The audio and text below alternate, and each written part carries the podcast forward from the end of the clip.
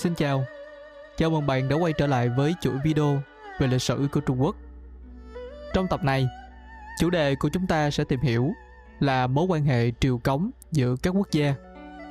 Và câu hỏi chủ đề triều cống là một hình thức bảo hộ hay là phụ thuộc? Trong tập này mình sẽ lấy bối cảnh khi sứ thần người Anh Lord Macartney đến Trung Quốc với mong muốn là mở rộng mối quan hệ với đế chế khổng lồ này. Tuy nhiên, lời đề nghị của ông đã bị hoàng đế Trung Quốc từ chối. Lý do của McCartney khi đưa ra lời đề nghị này là gì? Và vì sao hoàng đế lại từ chối? Phải chăng yêu cầu của sứ thần có phần quá đáng so với đế chế của Trung Quốc? Và thái độ của vua George đệ tam của vương quốc Anh với hành động của hoàng đế là ra sao? Chúng ta hãy cùng nhau tìm hiểu ở trong tập này.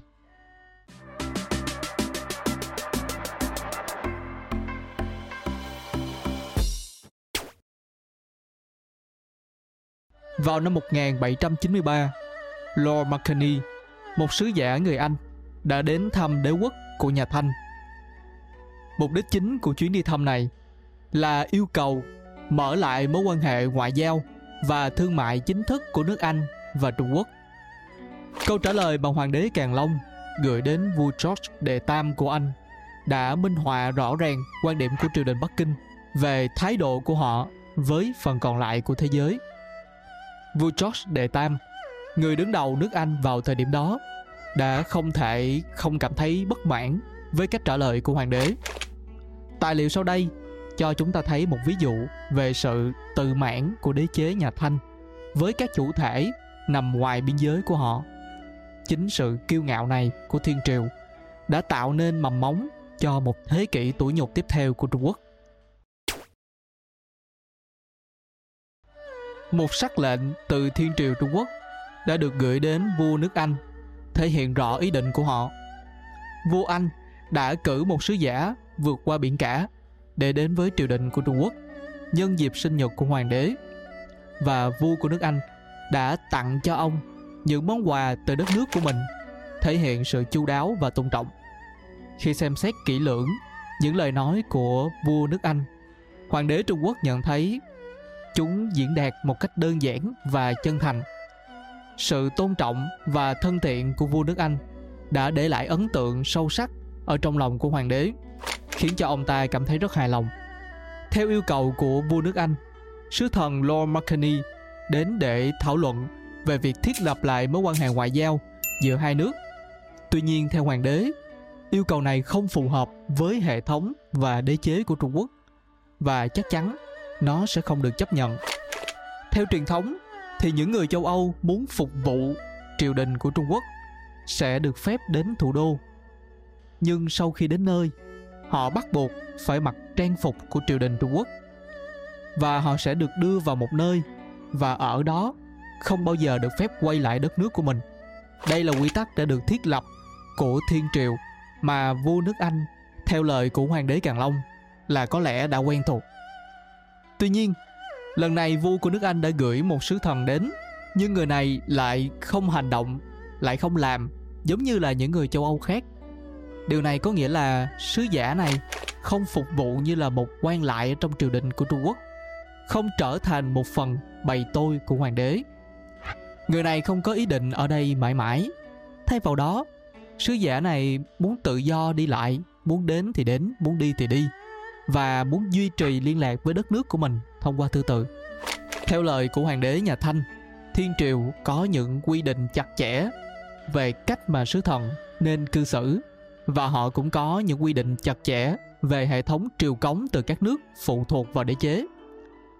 Hoàng đế nói rằng chúng tôi quy định rõ ràng về nơi ở của các sứ thần và không cho phép họ tự do ra ra vào vào.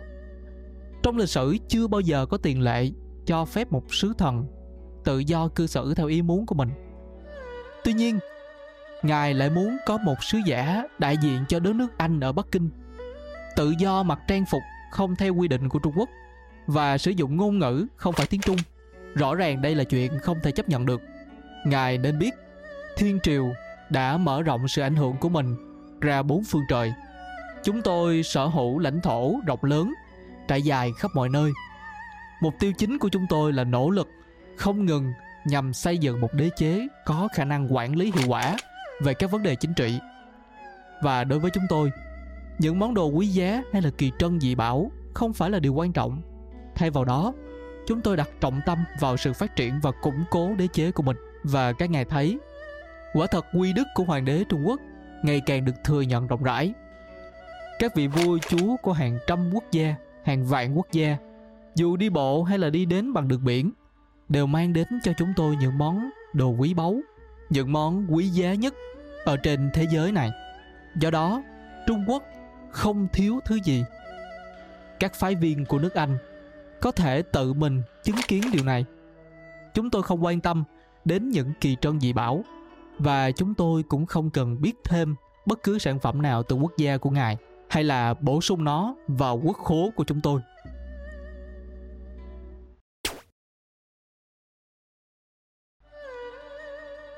Còn ở phía của nước Anh, sứ đoàn Macartney do George Macartney lãnh đạo đã đến Trung Quốc vào năm 1793 với mong muốn là yêu cầu nước này mở thêm các cảng mới để phục vụ cho hoạt động giao thương với nước Anh và cho phép mở một nơi mà ngày nay chúng ta gọi là đại sứ quán thường trú tại Bắc Kinh. Hệ thống triều cống của Trung Quốc thời nhà Thanh được quy định bởi hệ thống Quảng Châu. Qua đó, họ thiết lập thương mại chính thông qua công hàng, bao gồm một hiệp hội gồm 13 thương hội, gọi là hàng ở trong tiếng Quảng Đông. Hiệp hội này do chính triều đình lựa chọn. Tuy nhiên vào thế kỷ thứ 18, các thương nhân người Anh họ đã cảm thấy bắt đầu bị hạn chế bởi hệ thống Quảng Châu này. Và trong một nỗ lực nhằm giành thêm quyền tự do thương mại, họ đã vận động hành lang để có một sứ đoàn diện kiến hoàng đế và yêu cầu thay đổi về những thỏa thuận thương mại hiện hành. Vì vậy, có thể nói rằng McCartney không chịu tham gia vào hệ thống triều cống của Trung Quốc thời kỳ nhà Thanh, bởi vì ông muốn thay đổi các thỏa thuận thương mại hiện hành đang gây bất lợi cho nước Anh và mở rộng quyền thương mại của Anh tại Trung Quốc.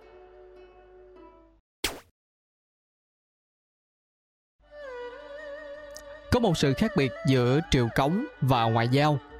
Đó là hệ thống triều cống là cách tiếp cận truyền thống với mô thức quan hệ phức tạp giữa Trung Quốc với các chính thể bên ngoài ở nhiều khía cạnh như là chính trị, ngoại giao, kinh tế, văn hóa, quân sự. Trong khi đó thì quan hệ quốc tế theo kiểu phương Tây thường dựa trên các nguyên tắc như là chủ quyền quốc gia và không can thiệp vào việc nội bộ của các quốc gia khác và tuân thủ theo các hiệp ước quốc tế. Nhìn chung chúng ta thấy rằng ở trong hệ thống triều cống, đế quốc sẽ bảo hộ cho các quốc gia ở trong đế chế của mình. Tuy nhiên các quốc gia đó phải cống nạp lễ vật hàng năm để được duy trì sự bảo hộ đó. Về lý thuyết nghe có vẻ như là hợp lý, tuy nhiên thì cũng có nhiều quốc gia ở trong lịch sử của nhân loại. Ví dụ như là ở trong liên minh Delos của Hy Lạp, minh chủ của liên minh đã lợi dụng của cải của những thành viên thần phục mình để xây dựng những công trình riêng cho họ. Như vậy thì trong hệ thống triều cống sẽ có phần phụ thuộc nhiều hơn là bằng con đường ngoại giao. Bởi vì ở trong ngoại giao còn có những thứ như là tuân thủ theo các nguyên tắc về chủ quyền của các quốc gia, tức là không can thiệp vào việc nội bộ của quốc gia khác và tuân thủ theo các hiệp ước của quốc tế.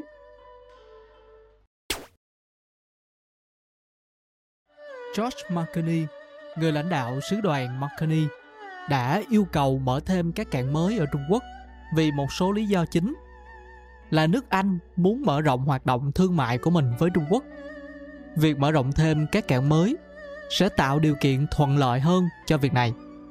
McKinney muốn thành lập một đại sứ quán thường trú ở Bắc Kinh để tăng cường mối quan hệ ngoại giao giữa nước Anh và đế chế của Trung Quốc. Và nước Anh muốn Trung Quốc nhượng lại một hòn đảo nhỏ dọc theo bờ biển dành cho người Anh để sử dụng. McCartney muốn Trung Quốc nới lỏng các hạn chế về thương mại đối với các thương nhân của Anh ở Quảng Châu. Tất cả những yêu cầu này đều nhằm mục đích tăng cường quan hệ thương mại và ngoại giao giữa Anh và Trung Quốc. Với lời đề nghị của sứ thần Marconi, tuy nhiên thì hoàng đế Càn Long đã từ chối với các yêu cầu này. Trong bức thư hồi âm, hoàng đế đã nói rằng thái độ khiêm nhường và phục tùng chân thành của ngài là điều rất dễ nhận thấy. Nhưng tiếc rằng chúng tôi lại không cần bất cứ những sản phẩm, thành phẩm nào từ đất nước của ngài. Điều này cho thấy là trung quốc rất tự tin vào nền kinh tế và văn hóa của mình. Và họ cho rằng không cần thiết phải mở cửa cho những ảnh hưởng từ bên ngoài, đặc biệt là những ảnh hưởng từ phương tây. Đây cũng là một phần trong chính sách tự cường mà trung quốc đã áp dụng trong suốt lịch sử của mình.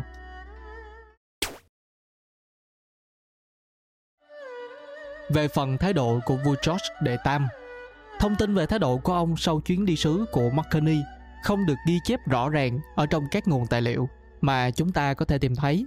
Tuy nhiên, chúng ta có thể suy đoán rằng, giống như nhiều người anh khác vào thời điểm đó, vua george đệ tam đã cảm thấy rất thất vọng vì sứ đoàn đã không đạt được những mục tiêu của mình điều này cũng đã thể hiện qua sự tăng cường quyết tâm của anh trong việc mở rộng thương mại của mình tại trung quốc và trong những thập kỷ kế tiếp mối quan hệ giữa hai bên đã có những biến đổi rất lớn có lẽ một phần bởi vì thái độ khá xem thường những quốc gia khác của hoàng đế Trung Hoa vào thời điểm đó.